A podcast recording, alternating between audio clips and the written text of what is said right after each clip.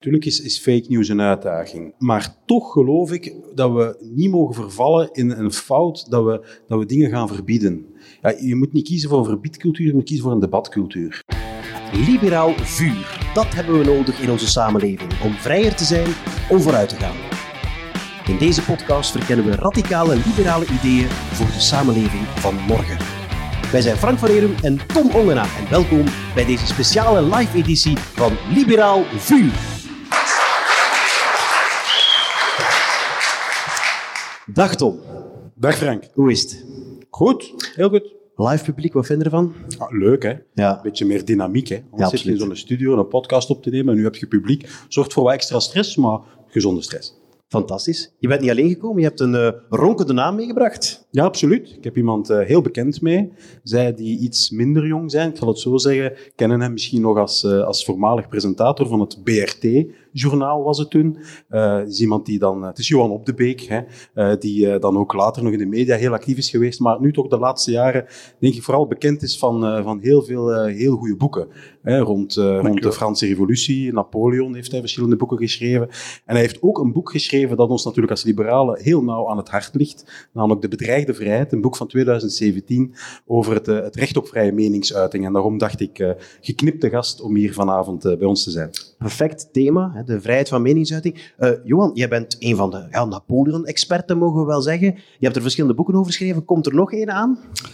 Wel, eh, ik ben nu aan het eh, tweede deel aan het pennen van mijn eh, jongste boek over de Franse Revolutie. Mhm. Heel actueel eigenlijk hoor. Het is allemaal een paar eeuwen geleden, maar als je ziet hoe dat in zijn werk is gegaan, welke krachten daar speelden, vrije meningsuiting onder andere, persvrijheid, of het ontbreken eraan, eh, cancel culture, op twee eeuwen geleden, dat bestond allemaal al. Amai, ja, ja. En enig idee wanneer het boek zou uitkomen? Het boek is al uit, eh, namelijk eh, in april is het eerste deel uitgekomen. En het tweede deel, als ik vannacht nog een paar pagina's schrijf, dan zal dat in september in de winkel liggen. Fantastisch. Daar kijk ik wel eens naar uit. Eh, je hebt inderdaad het boek geschreven over de bedreigde vrijheid, waar we heel blij mee zijn. Eh, ja, daarin wordt er heel veel gesproken over de vrijheid van meningsuiting, hoe dat die eigenlijk eh, ooit in de grondwet terechtgekomen is. Nu, op vandaag is dat eigenlijk bijna een evidentie. Eh, destijds niet, hè? Dat is een, een, een- goed begin alvast, want ik, ik vind dat wij, en dat is onze, onze generatie, mijn generatie, misschien niet zozeer de jongste generatie eh, zijn schuld, maar wij hebben eigenlijk onze vrijheden en meer bepaald die vrijheid van meningsuiting, we took it for granted. En dat betekent ook dat onze kinderen, eh, ja, die hebben, die hebben de indruk dat dat een soort van natuurrecht is, hè, dat je daarmee geboren bent en dat dat zo zal blijven en dat je daar eh, niks meer hoeft voor te doen en dat dat allemaal vanzelf is gekomen en ook vanzelf zal blijven. Quote non, eh, er zijn honderden miljoenen, om niet te zeggen een paar miljard mensen op deze planeet die ons dat benijden, dat recht op vrije meningsuiting. Het is een heel eh, belangrijk, misschien het belangrijkste van onze grondwet en het is, eh, het is heel precair. Het kan, ja, je moet maar je tv openzetten elke avond, het kan met een vingerknip gedaan zijn. Hè? Eh, en, en wij gaan daar zo mee om alsof dat, dat eh, vanzelf... En dat betreur ik. Ik betreur ook dat, eh, en daar ben ik veel heel blij, dat Tom mij hier de eer gunt om te komen praten. Omdat ik betreur dat de, de, de partijpolitiek dat helemaal links laat liggen. Ehm, tenminste, ik, ik heb de, de lijst eens opgemaakt, inderdaad in 2017, dus ik ken uw partijprogramma vandaag op het punt niet, maar, maar men, men heeft toch sterk de indruk dat dat, eh, dat dat punt, dat bij uitstek een liberaal punt is, dat dat eh, helemaal uit handen is gegeven en dat dat helemaal wordt geclaimd door, eh, ja, om ze om ze maar te noemen, door extreem rechts. Eh, wat, wat, wat een extra probleem schept voor die verdedigers van de vrije meningsuiting, want elke keer als je daar nu een vinger over in de lucht steekt, zegt men, ah, maar dat is, die is van die kant. Terwijl dat is een perverse redenering en, en het is hoog tijd dat, eh, dat de partijen van het centrum, eh, zelfs van links, eh, dat die dat terug ter hand nemen. Ik zie Tom de hele tijd knikken. Ja, Johan heeft helemaal gelijk natuurlijk. Hè. Het recht op, op vrije meningsuiting is eigenlijk misschien wel de belangrijkste vrijheid die in onze grondwet staat, zeker vanuit een democratisch oogpunt. Zonder uh, vrije meningsuiting, zonder dat recht, ja, heb je niet de mogelijkheid om, om bijvoorbeeld een regime in vraag te stellen, hè, om, om, om democratisch recht af te dwingen.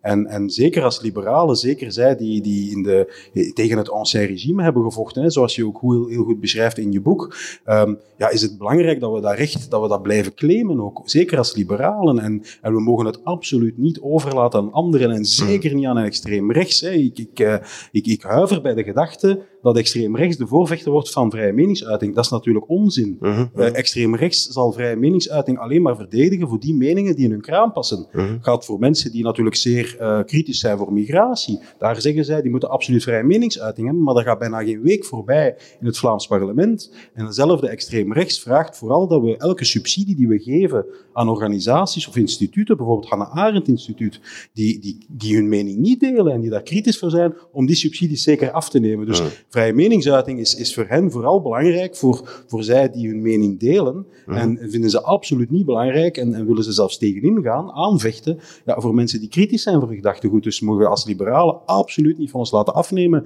en, en moeten daar blijven voor verdedigen, maar voor iedereen. En niet voor enkel zij die, die ons aan de mond praten. Ja, absoluut. Is die vrijheid van meningsuiting ook veranderd gedurende de jaren? Zag hij er anders uit in pak 1830? Wel, in 1830 moet ik u zeggen, en eigenlijk in 1831 is onze grondwet uh, gemaakt en gestemd door het uh, Nationaal Congres, heette het parlement toen nog.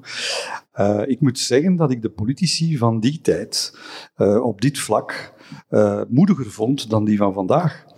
Uh, u moet zich rekening, rekenschap geven dat uh, wij toen een heel uh, fragiel landje waren in oorlog, met een financiële staat van, van de schatkist die vele malen erger is dan vandaag, met, met een administratie die op zijn gat lag en niks werkte, en, en een heel bedreigende situatie.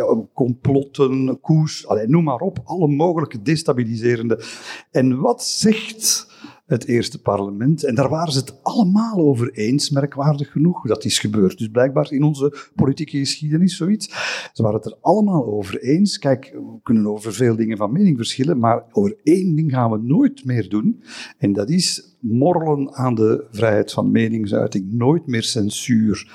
Uh, en en dat, dat, dat was men zeer radicaal in. Geen mitsen en maren, geen allerlei om, om, omzwachtelende mm -hmm. formules die, die die dan toch nog beperken. Uh, ik zeg niet dat dat niet, niet van doen is, hè, maar, maar men was daar veel radicaler in dan vandaag. En waarom was men daar radicaler in? Wel, omdat men gezien had dat door het beknotten van die vrijheid van meningsuiting in het vorige regime, in het regime van, van, van de Nederlanders, hè, we, waren, we waren Nederland, wel heeft men uh, elke vorm van kritiek, met name van de liberale kant, uh, Louis de Potter hier uit Brussel en anderen, heeft men die uh, gesmoord, niet alleen gesmoord, maar heeft ze in de gevangenis gegooid. En dan is het Villa 14 die op een bepaald moment in het parlement zegt, weet je wat je moet doen? En dat is zeer hedendaags, hè? Dat, is heel, dat is heel actueel. Zitten we midden in de discussie uh, die jullie voeren, de politici. Wel, die zei, weet je wat je moet doen om een foute mening, om die eigenlijk te steunen, om die, om die, om die geweldig uh, populair te maken, wel, gooi ze in de gevangenis. Mm. En dan gaat je zien, dan gaat hij er nog veel populairder en veel uh, jonger uitkomen dan dat ze erin gegaan is. Dat ja. is natuurlijk een beeldspraak, maar als ik vandaag mensen hoor zeggen van oh, we mogen dit niet meer, we mogen dat niet meer en dat moet beteugeld worden, dan denk ik aan ons eerste parlement en dan denk ik aan hun redenering. Dat is nu net wat je niet moet doen. Wat we wel moeten doen, is ons niet laten doen. Dat is, dat is, dat is, dat, je moet natuurlijk vechten, maar niet door te gaan beteugelen, beregelen, vrijheden inperken. Want dan doe je exact wat degenen die die vrijheden willen inperken, eigenlijk voor ogen hebben. En dan ben je, ben, ben je eigenlijk het bewijs aan het leveren dat de democratie niet werkt. En democratie zonder een zeer ruime, uh, liberale vrijheid van meningsuiting is geen democratie. Ja, er zijn heel wat krachten die daar nu inderdaad beginnen op spelen. We hebben de cancelcultuur, we hebben hè, de discussie over de abortus in, in de VS, de Black Lives Matter beweging, hè, ook heel de woke-beweging. Er zijn meer en meer stemmen die zelfs op aan het gaan zijn voor die, die, die beperking op die vrijheid van meningsuiting. Uh, maar dat is volgens u absoluut geen goed idee. Nee, uh, als ik nu ja zou gezegd hebben, dan zouden we ja. dan nog een feestje kunnen bouwen. Maar, uh, maar, om te beginnen zou ik toch willen waarschuwen, laat ons niet te veel Black Lives Matter uh, naar, naar, naar Brussel exporteren. En, en de problemen in de Verenigde Staten zijn die van de Verenigde Staten, grotendeels. laat ons vooral concentreren op onze problemen, die zijn al, die zijn al ruim genoeg. Maar Tom zei het daarnet, hè, als naar zijn mening, het Vlaams Belang bijvoorbeeld, uh, voor de vrijheid van meningsuiting is om om, als het over hun mening gaat, dan moeten we ook opletten dat we dat niet omdraaien. Hè? En dat, uh, dat langs de linkerzijde men net het omgekeerde gaan doen. Hè? En dan, dan kom je bij de, de grote inspiratiebronnen terecht van het liberalisme. Die zitten in de verlichting. Dan ben je bij Voltaire, die zegt van, uh, hij heeft dat niet echt gezegd, want dat was zijn biograaf, maar dat heeft wel mooi samengevat wat hij bedoelde. Uh, namelijk, ik zal het grondig met u oneens zijn, maar ik zou mijn leven ervoor geven opdat u het zou kunnen blijven zeggen. Goed, dat is een beetje uh, overdreven gesteld. Ik denk niet dat ik mijn leven ervoor ga geven. Maar ik, ik, ik wil wel niet in een maatschappij leven. Uh, want, want je spreekt, Tom, over uh, politieke mening en persvrijheid. Maar het, het, het, gaat veel verder dan dat. Hè. Zonder vrijheid van meningsuiting, geen uh, schrik om uw gedachten te zeggen. Uh, geen wetenschappelijk onderzoek, vraag het maar aan Galileo Galilei. Uh, geen vrije literatuur, vraag het maar aan Hugo Claus en Louis Paul Boon. geen vakbonden en, en, en geen mogelijkheid om het oneens te zijn, om kritiek te geven op wat dan ook, op kerk en staat, zonder de angst te hebben dat men u s'nachts van uw bed komt lichten. Hè? Dat, dat is de essentie van de zaak. En dan zie je dat daar inderdaad een steeds engere interpretatie aan gegeven wordt en dat eh, ja, degene die toevallig, weet, dat is wat de Potter ook zei in 1830, hè. als de, de liberalen en de katholieken elkaar vreselijk naar het leven stonden, dan, dan zei hij, ja, maar we kunnen, wij hebben nu misschien vandaag de macht, fijn, en dan, maar, maar, maar, maar morgen is het iemand anders, en als die dan mag bepalen wat een goede en een foute mening is, dan gaan wij de bak in. En, en dat is de essentie van, van de zaak moet je, moet je het maar allemaal laten gebeuren? Nee, hè. Daar, daar dient de discussie over het onderwijs over, daar dient een discussie over media mhm. over. uh, daar, daar moet je natuurlijk ingrijpen. Ik bedoel, daar, daar moet, daar, je, je, moet burgers in uh, aanleren, je moet in die nieuwe curricula, je moet inderdaad leren mhm. dat debat en het grondig oneens zijn met elkaar, dat dat niet beledigen is. Dat hoort bij een democratie. Dat is de essentie van democratie. Maar dat lijken, zeker in scholen en zelfs, en zelfs in universiteiten, lijkt men helemaal, dat, daar is men het, het kompas helemaal over kwijt. Ja, je zei net uh, media, misschien om er even wat dieper op in te gaan, want dat betekent dus ook, hè, fake news is ook een van die aspecten hè, die dan behoren tot de vrijheid van meningsuiting. Uh, Tom, er is uh, onlangs toch een informatieverslag geweest over de aanpak van die fake news in de Senaat. Wat is eigenlijk het, het, het probleem met desinformatie? zoals Johan terecht zegt, hè, ehm, onze vrijheid van meningsuiting mogen we niet als, als iets beschouwen als dat is er sowieso, dat is een automatisme, dat hebben we gekregen, dat zal altijd zo blijven. Ook vandaag is dat recht op vrije meningsuiting, staat die onder druk, hè, op verschillende manieren. En een van die manieren die je vandaag hebt, hè, en een discussie die vaak naar boven komt, is wat doe je met, met fake news? Uh eigenlijk desinformatie is een betere term. Um, en we hebben dat, dat, is een, dat is een reëel gevaar. Een gevaar dat ook is toegenomen. Uh, dat heeft vooral te maken, denk ik, met, met de opkomst van sociale media. Hè? Want fake news bestaat al langer. Hè? Tijdens de Eerste Wereldoorlog had je verhalen van Duitse kadaverfabrieken die in Britse media uh, verschenen. Maar dat had natuurlijk niet de impact die het vandaag heeft. Hè? Door de sociale media, waarbij eigenlijk iedereen zijn verhaal zomaar in de wereld kan gooien, zonder enige filtering daarover. Gekoppeld aan het systeem waarmee die sociale mediabedrijven à la Facebook werken. Hè? Het systeem van algoritmen, waarin ze eigenlijk een keuze maken van wat jij te zien krijgt als mhm. gebruiker. Mhm. Ja, dat is natuurlijk een droom voor elke minister van propaganda. Mhm. uh, als die, als, als Goebbels dat in handen zou gehad hebben destijds, hadden we misschien nog met veel grotere problemen gezeten. En, en daar moeten we ons van bewust zijn. En dat is natuurlijk de vraag, en, en we weten bijvoorbeeld dat, dat Rusland bijvoorbeeld uh, gebruikt dat massaal. Hè, sinds de presidentsverkiezingen in Amerika van 2016, maar ook tijdens de coronapandemie, ook nu tijdens de oorlog Oekraïne, weten we dat die systematisch mensen inschakelen om, om via sociale media eigenlijk bij ons de bevolking tegen elkaar op te zetten. Vooral het vertrouwen van ons in onze instellingen, in onze democratische instellingen, om dat proberen te ondergraven, om ons op die manier ook te verzwakken, ook Europa, bij de Europese verkiezingen, proberen Europa te verzwakken. Dat is puur geopolitiek dat men daarin doet. We moeten ons daar bewust van zijn. Natuurlijk, de vraag is, hoe ga je daarmee om? En dan verwijs ik ook naar, naar wat de Potter deed in 1830. Die heeft toen ook gezegd, ja, ondanks al deze moeilijkheden, ondanks dit, dit oorlogsklimaat dat er is, gaan we wel onze tegenstanders niet verbieden. Ik denk dat we ook niet moeten verbieden. Recht op vrije meningsuiting is, is essentieel, moeten we ook toelaten. Maar dan moeten we wel ingrijpen, niet door te verbieden wat sommige landen geprobeerd hebben, en wat denk ik niet juist is, maar moeten we vooral mensen sterker maken, zich er bewust van maken. Onderwijs. Media, onderwijs, mediawijsheid geven. Moeten we ook die systemen blootleggen? Dat is een opdracht voor onze veiligheidsdienst om te waarschuwen. Let op, dat komt eraan, men is daarmee bezig, dat mensen ook beseffen wat daarachter achter zit. En moeten we, denk ik, in derde plaats ook die sociale mediabedrijven meer voor hun verantwoordelijkheid plaatsen. Moeten we hen vooral aanmoedigen of verplichten zelfs om transparanter te zijn. Hoe werken jullie? Waar, hoe maken jullie die filtering van informatie? Zodat we mensen daar goed van op de hoogte brengen, zodat zij dan zelf kunnen inschatten wat ze met de informatie doen. Dat ze zelf kunnen uh, oordelen, is dat juiste of geen juiste informatie, dat er ook tegen, tegeninformatie komt, want die is er vandaag niet. Dus ik denk dat we ook daar niet de fout mogen maken van het recht op vrije meningsuiting te gaan inperken, met allerhande verbodsbepalingen te gaan komen, maar vooral ook geloven in weerbaarheid en vooral mensen sterker maken en die transparantie opleggen aan die sociale mediabedrijven. Ja. Nu, langs de andere kant hè, heb je toch ook het, het probleem van de Twitter-democratie aangekaart. Hè? Uh, ja, hoe, hoe kijken we Want eigenlijk, nuance is bijna niet te leggen in zo'n korte Twitter-politiek. Is dat dan iets wat we misschien daar toch moeten ingrijpen, of ook daar niet?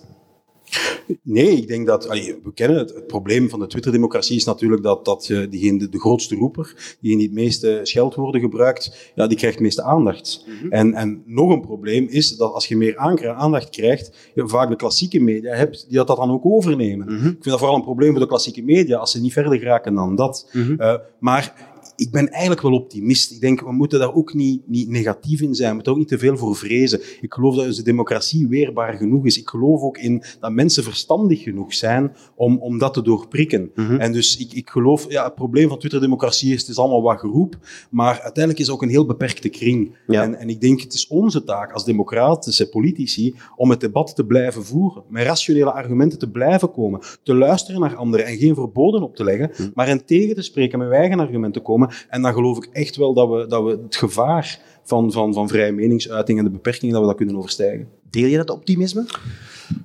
Wel, ik, ik ben vooral een, uh, ja, ik noem mezelf een goed geïnformeerde pessimist. Hè, dus uh, uh, dat is misschien hetzelfde, ik weet het niet. Drie dingen daarover. Ik denk dat de we zijn hier over politici bezig en wat kan een politieke partij doen. Ik denk dat een politieke partij heel moeilijk kan wegen op het beleid van privéfirma's. En dat misschien ook niet moet doen. Het zijn grote conglomeraten die echt niet gaan luisteren naar, als je ziet welke moeilijkheden Europese, Amerikaanse regeringen hebben om, om de, de, de Facebook En de Twitters en zo verder aan banden te leggen. Uh, en, en, bovendien, zoals Tom terecht opmerkt, mee opletten. Wat kan de politiek wel doen? Dat, zijn, uh, dat is optreden op de terreinen waar, waar, ze, bevoegd, waar ze bevoegdheden heeft en waar ze leverage hebben. Ik zie hier drie. Eén, het onderwijs. ik heb het al gezegd, ik denk dat er veel meer aandacht en veel meer debat, met name met de universiteiten, moet komen over hoe ze daar omgaan met vrijheid van meningsuiting.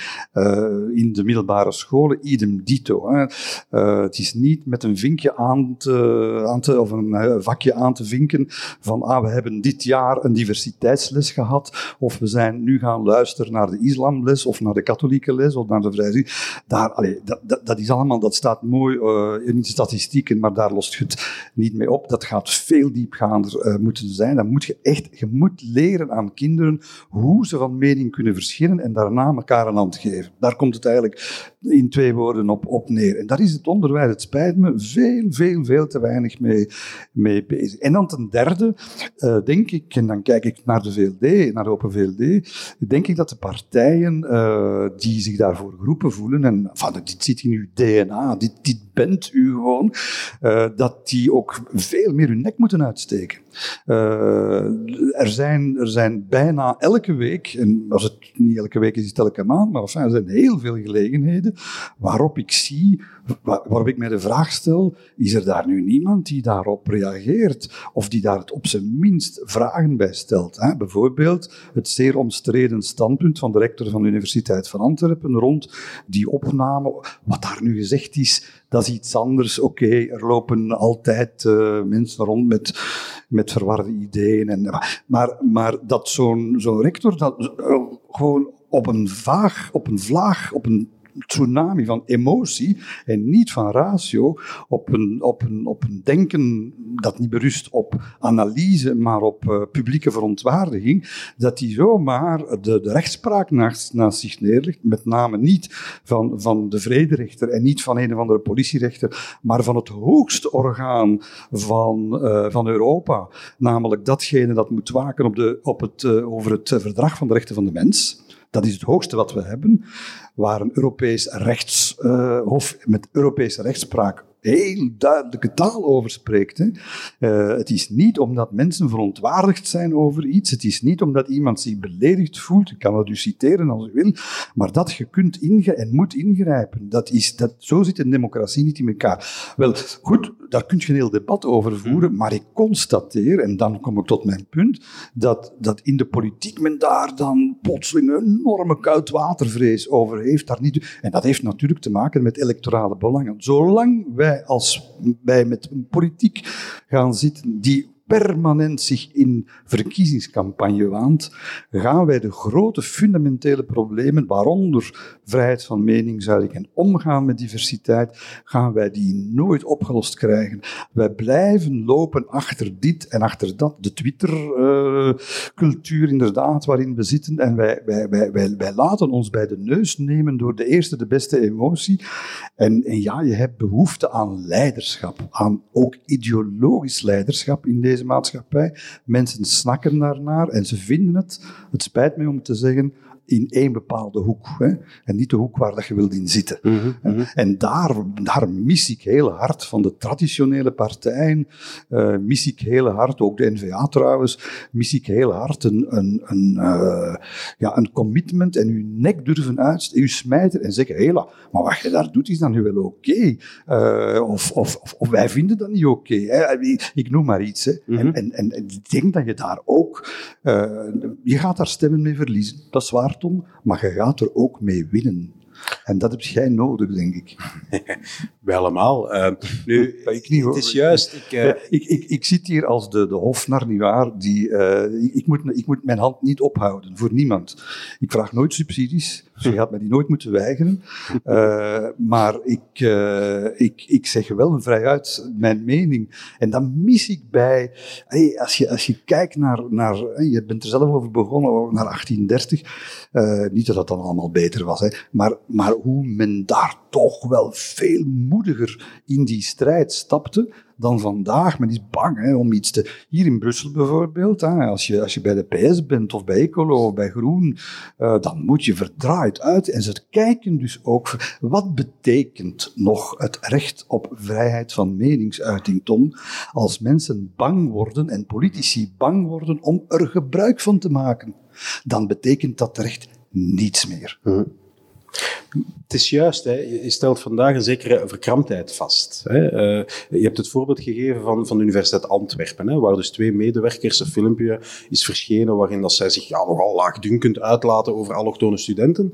Um, en, en je merkt dan de reactie van de universiteit, uh, die, die, die heel fors is. Die zegt, ja, die mensen die worden geschorst, uh, want dat kunnen we niet nemen. En dat is een zekere verkramptheid dat je ziet, dat, dat men eigenlijk niet durft te zeggen, ja, wat die mensen hebben gezegd is eigenlijk fout, maar dat is voor een deel natuurlijk een recht op vrije meningsuiting. Ze hebben bij mij weten, als ik dat kan beoordelen, hebben zij ook niks strafbaars gezegd. Ze hebben geen, geen overtreding van de racismewet of zo begaan. Nee, natuurlijk. Het, is, het is natuurlijk beledigend geweest, maar ik, ik vind het ook verontrustend. En, en, en misschien toch even, Johan, we hebben het er vandaag over gehad in het parlement. Dus we, we, nemen dat als politici echt wel op. We zijn daar echt wel mee bezig, want ik vind dat je daar terecht punt hebt. Ik denk als er één milieu is waar we het recht op vrije meningsuiting ten volle moeten garanderen, ja, dan is het juist in academisch milieu. Dan is het zelfs aan onze, onze universiteit, aan onze hogescholen, waar, waar professoren moeten durven, hè, dit is nu, dat waren nu geen professoren, maar, maar die moeten durven polariseren. Polariseren om debat uit te lokken,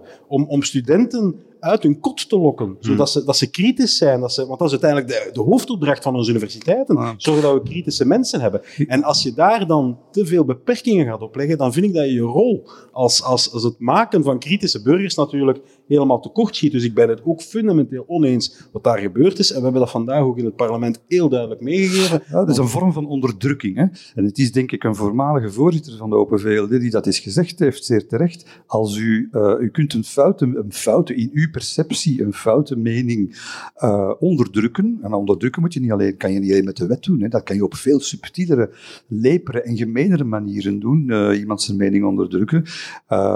door hem sociaal of haar sociaal uit te stoten, zoals hier gebeurd is. Wel, maar die, de voorzitter heeft toen gezegd, uh, je kunt wel een mening onderdrukken, maar daarmee verdwijnt ze nog niet. Hè? Wat, wat ik veel liever had gezien, is dat men daar had gezegd, kom jongens, we gaan hier de aula een keer openstellen voor Jan en Alleman. We gaan een paneldebat doen, we gaan er de Tom Ongena bij vragen, of, of weet ik wat. Uh, en van Grieken, of, en, de, en de rector, en die, en die prof. En we gaan dat nu eens een keer ten gronde uitbenen. Dat is democratie maar niet mensen publiekelijk afbranden en die dan, ja, ik, ik, die, die gaan nooit van hun leven nog verkeerd in, hun, in de perceptie van de UA nog een verkeerde mening durven ventileren. Maar ze gaan ze wel houden en ze gaan ze nog versterken. Je drijft daarmee namelijk dat soort publiek recht in de armen van degenen die zeggen, ha, ze hebben nu vrije meningsuitge... Maar bij ons mag dat allemaal wel. Hmm. En wie zijn dat? Dat zijn, dat zijn degenen die daar nu het minste, eigenlijk aanspraak, historisch gezien, het minste aanspraak zouden kunnen opmaken. Dat is toch een perverse situatie. Dus dat is wat dat daar gebeurd is. Ik noem dat, ik noem dat, dat is dom. Mhm. Dat is gewoon, dat is verkeerd.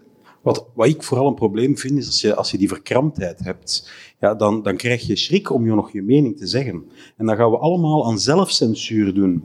En wat heb je dan nog aan je grondwettelijk recht op vrije meningsuiting als je het gewoon niet meer durft te uiten uit schrik voor de reactie? Dat is het punt. En dus ik denk dat we daar echt moeten waakzaam voor zijn. Ja, jij mocht beledigen. Ja, jij mocht chockeren. Natuurlijk, oproepen tot haat en geweld zijn dingen die niet kunnen. Hè. Dat Hmm. is ook perfect volgens uh, het Europees Verdrag en onze grondwet. Dat, het is niet onbeperkt. Geen enkele vrijheid is onbeperkt. Uh, maar binnen die en die is vrij ruim, moet je echt die ruimte laten. En Hmm. moet je niet verkrampt zijn. Moet je durven discussie aangaan. En, en als je het niet eens bent met iemand, ja, dan moet je, da- moet je hem niet zwijgen opleggen. Dan moet je hem juist tegenspreken. Ik, ik zou nog één punt willen maken, en dat, en dat gaat over de islam. Um, men, ja, men is bijzonder beschroomd om uh, een kritisch woord te zeggen over die religie. En we moeten daar ook uh, goed over nadenken, hoe, hoe, we dat, hoe we dat bespreken. Nu, ik ben dat eens gaan checken bij islam, islamisten, nee, geen islamisten, islamdeskundigen, Engelsen, Sardar Malik onder andere, ik heb het in mijn boek geciteerd, en, en die geeft daar een heel slimme inkijk op. Die zeggen, uh, door, door uh, de blasfemie eigenlijk sluipenderwijze terug in ons in ons denken en misschien zelfs in ons recht toe te laten, namelijk uh, uh, mensen gelijk geven die zeggen van u beledigt mijn godsdienst, u bent, uh, u bent fout, hè? Dat, dat, is een, dat, is een, dat is de andere kant van de medaille. Mhm. Mm -hmm. Wel, dan ben je eigenlijk de verlichte islam helemaal uit het spel aan het duwen. Want de islam is geen homogene groep. Je hebt daar inderdaad aan de extreme kant de islamisten, maar je hebt daar ook mensen die perfect uh, geïntegreerd zijn, om dat woord nog eens te gebruiken, die uh, westerse islam proberen te, te Mhm. mm -hmm. maken. Mm -hmm. uh, trouwens, er zijn Arabische landen waar de islam veel liberaler is dan sommige imams hier in België te willen doen voorkomen. Maar die, die, die minderheden in hier bij ons, die, die ontneem je daardoor de mogelijkheid om op hun eigen manier en op hun eigen religie kritiek te geven. Mhm, mhm. Want dan, dat is dan een belediging. En dus die, die, die islamische die waarschuwen ons daarvoor. Pas op met te morrelen aan de vrijheid van meningsuiting als het over religie gaat. Want dan ga je ons, degene die, die, eh, die, die wel willen eh, in de westerse maatschappij, met de, met de westerse normen, perfect verenigen met, met onze religie. Dan ga je ons het zwijgen opleggen daarmee. Dat is iets waar we eens goed moeten over, over nadenken. Hè? En dat, dat is een heel belangrijke, denk ik, als we dat niet, eh, als we dat niet goed krijgen. Er, er, zijn geen, er zijn geen, helaas, ik, ik heb ook geen pasklare oplossing. Alsjeblieft, Tom Ongena, ga hiermee naar het parlement. Was dat maar waar, zeg. We hebben daar een check aan vastzitten en dat gaat allemaal niet. Eh, maar dat bestaat natuurlijk niet. Maar we moeten, meer die, we, we moeten meer luisteren naar mensen en we moeten daar scherper over nadenken. En niet van die dwaze emotionele reacties zoals degene die we daarnet besproken hebben. Ik zou je nog uren kunnen laten praten. Eh, hebt u geen politieke ambitie?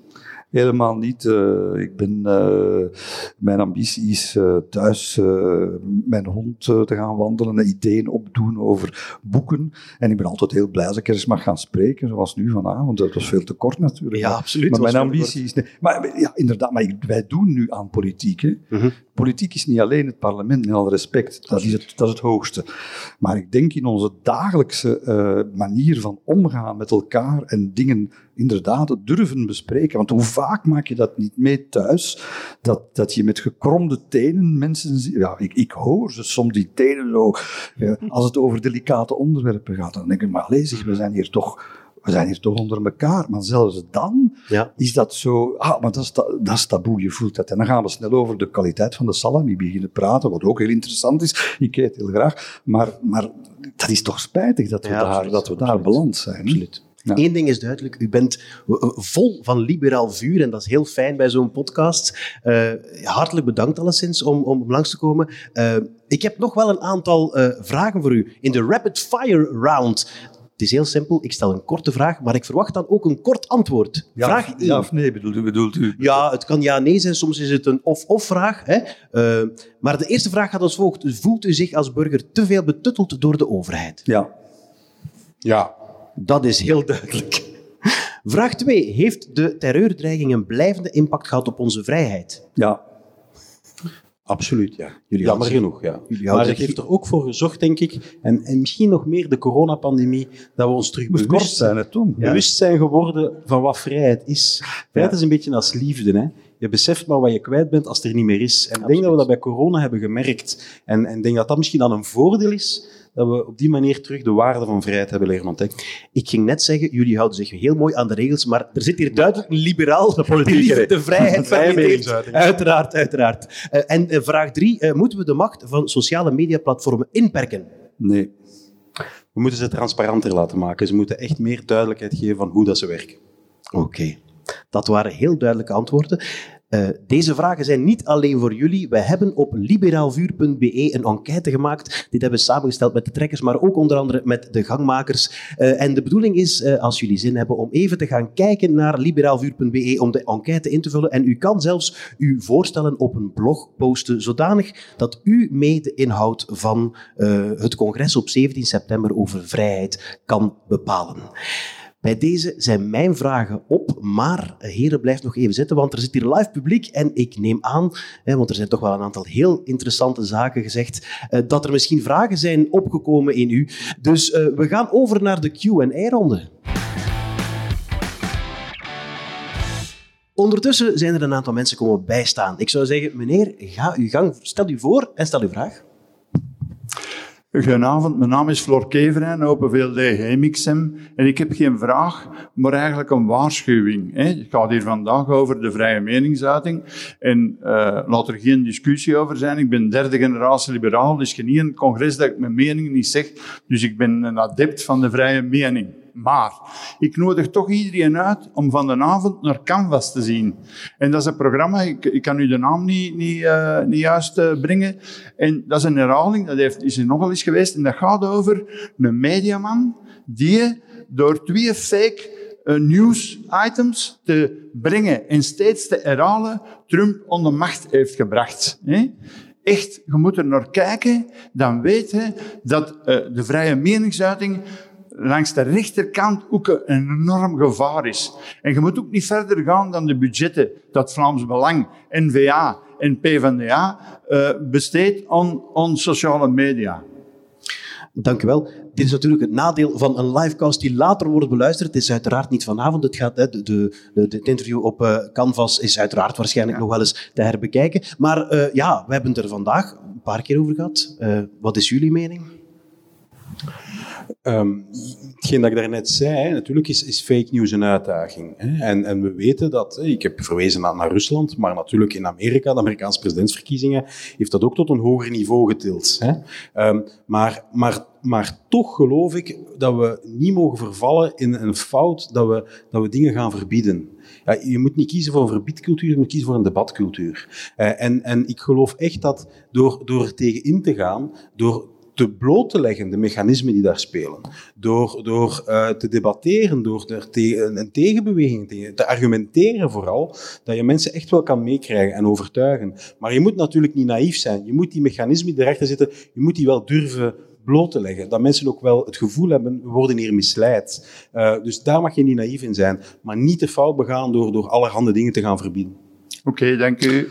Als ik er nog iets mag aan toevoegen, uh, er is wel een belangrijk verschil tussen meningen en feiten. Nieuws, dat zijn feiten. Er is een groot verschil tussen zeggen, uh, er, elke dag worden er in Brussel 10.000 jonge meisjes besneden, als dat niet waar is, uh, met, met de stelling, wij willen niet dat in onze samenleving op religieuze gronden jonge meisjes worden besneden.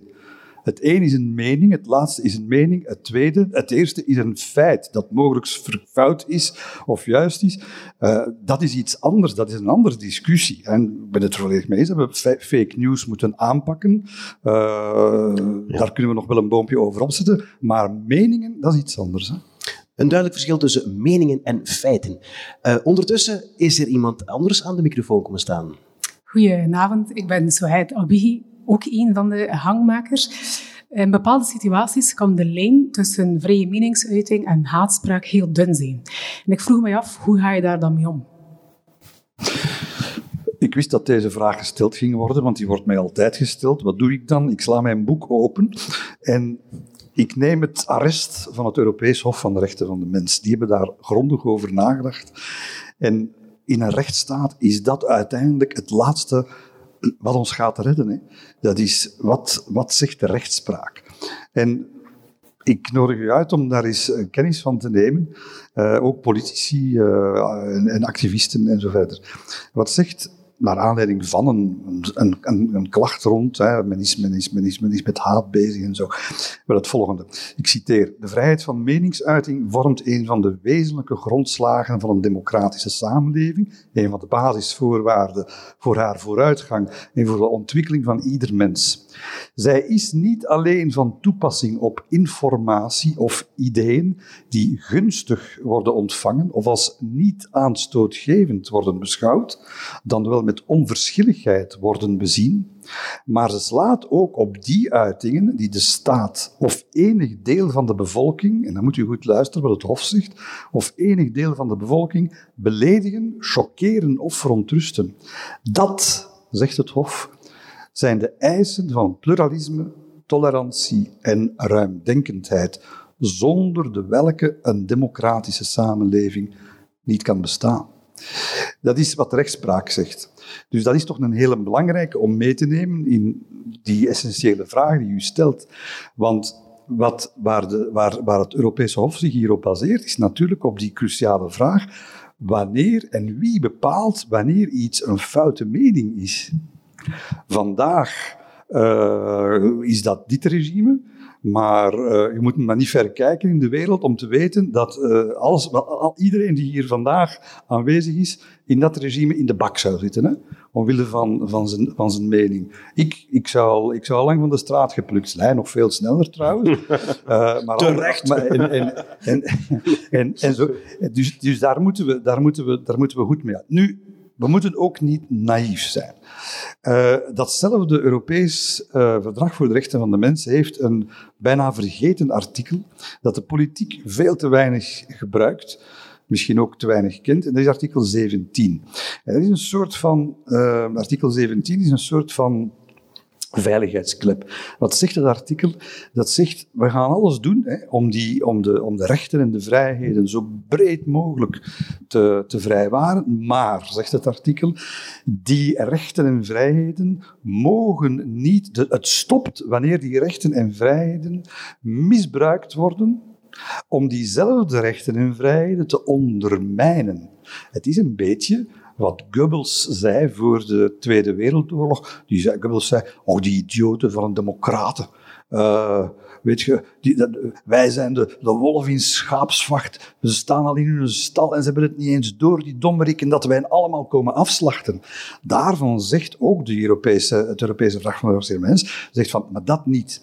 Dat bijvoorbeeld kunnen van toepassing zijn op het moment dat uh, meneer Erdogan naar Europa, naar, niet naar Europa, naar West-Europa kwam, naar Nederland, naar België, om hier tijdens de verkiezingen eens goed te komen stoken. Hè. En, en, en, en, en men toen zegt, ja, maar wat komt iemand die thuis de persvrijheid beknot, die journalisten en politici in de bak gooit, uh, die een, een, quasi-dictatoriaal uh, uh, regime uitoefent, wat, wat, wat, mag die dat, die praat hier komen vertellen? Dat is een heel moeilijke discussie. Dat is ook een vorm van haat. Haat tegen onze manier van zijn. En, en dat is een hele moeilijke. Volgens mij, en daar is nooit over gepraat, had men tenminste artikel 17 kunnen bovenhalen, in het debat gooien en zeggen van, ja maar, uh, uh, vrijheid van meningsuiting heeft inderdaad, zoals Tom zei, heel terecht, is niet absoluut, heeft grenzen en beste meneer Erdogan, eh, iemand die uh, alles doet om de vrijheid van meningsuiting in zijn eigen land de nek om te wringen, moet het hier niet komen uitleggen. Dat had, dat had, dat had gekund. Dus er zijn, er zijn, ik wil maar zeggen, mevrouw, dat er, er, er is een rechtskader. In een, recht, in een democratisch rechtsstaat is dat het laatste waar je kunt aan. Hmm. Dat is het, maar dan moet je het wel kennen en gebruiken. Dank u. En ondertussen is er weer iemand komen staan met een volgende vraag. Ik ben benieuwd. Uh, ik ben Joris uit Kortrijk. Nu, jullie hebben gesproken op de recht op beledigen, het recht om mensen te beledigen. Maar hoe zit dat op mensen beledigen op straat, zoals de situatie van Femme de la Rue? Dat kan nogal vrij intimiderend zijn en vrij bedreigend overkomen als er iemand losweg beledigt op straat. Hoe zien jullie dat binnen het kader van de vrije meningsuiting? Ik denk dat daar wetgevend uh, kader voor bestaat. U, u, kunt niet zomaar om het even, u kunt, u kunt niet iemand bedreigen. Uh, nog veel minder kunt u iemand uh, oproepen tot geweld. haat, dat is, al, dat is al iets moeilijker te definiëren. Maar kijk, het gaat niet om het recht om iemand te beledigen. Het gaat vooral om het omgekeerde. Het gaat er vooral om dat we niemand het recht kunnen geven om onder het mom van ik word beledigd iemand anders de mond te snoeren. Dat is de essentie van de zaak. Ziet u, dat is een groot, dat is een, dat is een, dat is een groot verschil. Uh, ik ben het niet eens met de bagger. Hè. Ik ben het niet eens met het, uh, met het, met het kwetsen van mensen. Uh, maar ik wil wel het recht kunnen behouden om te zeggen: kijk, besnijdenis, het onverdoofd slachten, dat gaat hier niet. Dat is uw godsdienst, sorry, maar in onze samenleving marcheert dat niet. Als ik dat recht niet meer heb, dan verhuis ik maar dat is iets anders dan doelbewust. Dan, ah, als, u, als u zegt, jij hebt, jij hebt, jij hebt een, een, een vuil gezicht, of iemand aanspreken op zijn huidskleur of op zijn afkomst, ja, daar hebben wij een wetgeving over, hè, over het racisme. Dan bent u strafbaar. Daarom moet jij de vrijheid van meningsuiting absoluut niet nog meer gaan beknotten. Wij hebben daar apparaten voor, wij hebben daar rechtspraak over. Mijn bezorgdheid is dat men die vrijheid van meningsuiting zozeer gaat inperken dat ze uiteindelijk bijna niks meer voorstelt. Dat een grondwettelijk recht eigenlijk door ondergeschikte wetten gaat om, willen, om die en die tevreden te stellen en die godsdienst en die groep. Uh, uiteindelijk kan je niks meer zeggen. Dank u wel. Ik denk dat we rond zijn. We zijn een beetje over de tijd gegaan, maar dat kon niet anders, want het was zo interessant, waren zo interessante vragen, zo interessante antwoorden ook. Dus bij deze wil ik jullie allebei zeer hartelijk bedanken. Tom Ongena, dan mag een applaus krijgen.